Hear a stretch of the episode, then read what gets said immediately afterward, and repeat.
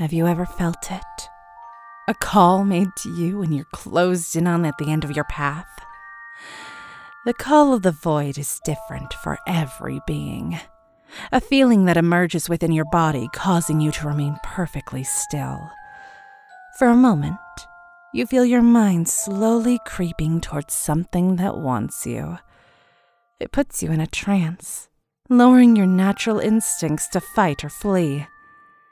It's when you stare into an ocean and want nothing more than to enter it and remain underneath it. It's when you're looking over a cliff and you can't help but want to jump. But there's an anomaly within every lineage of Waren's bloodline.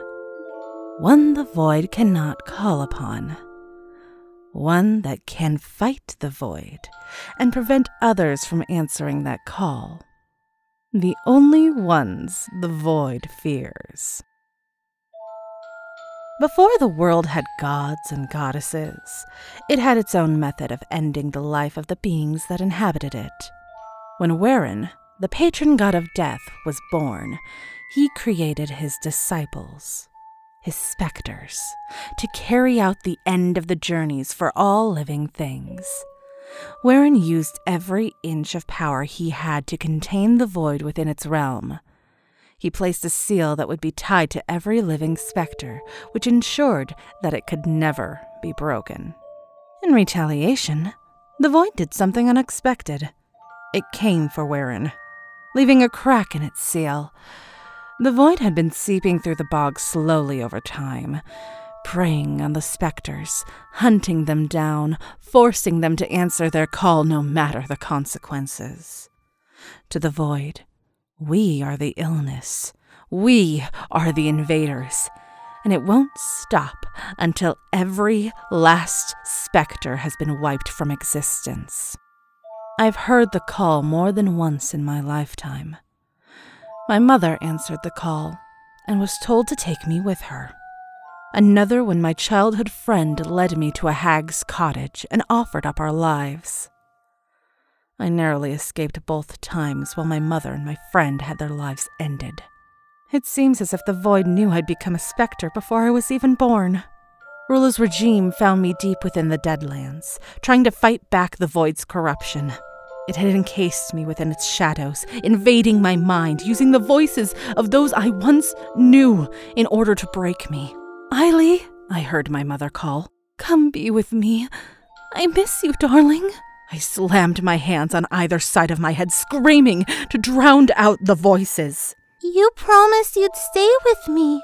You promised you wouldn't leave me. Jura's voice called out the final words I heard from her as I ran from that hag's cottage.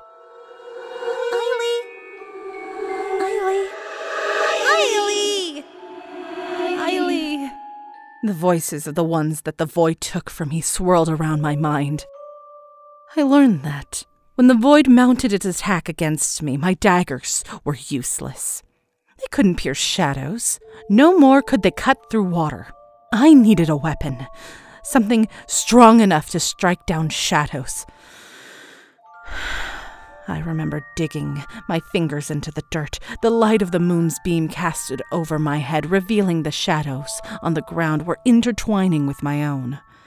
I closed my eyes once more, picturing my own shadow growing from my body.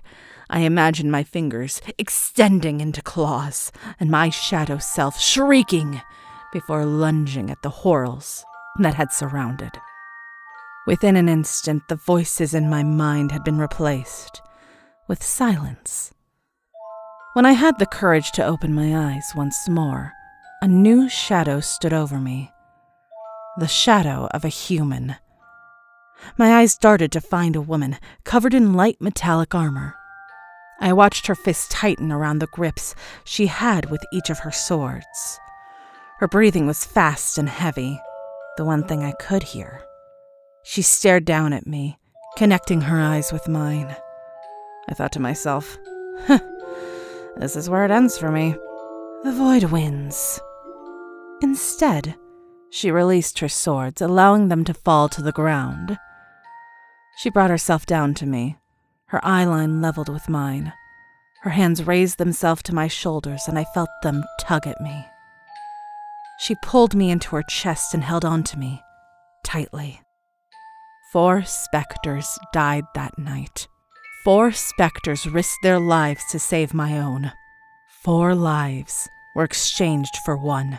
I carried that guilt with me until the day came that I was tasked with rescuing a young boy who would also become a specter. It was then that I understood their sacrifice. I became a part of Rula's regime using my shadow to attack the void.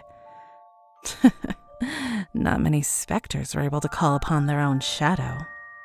Rula, along with the rest of the leaders, called my kind Waren's Nightmares.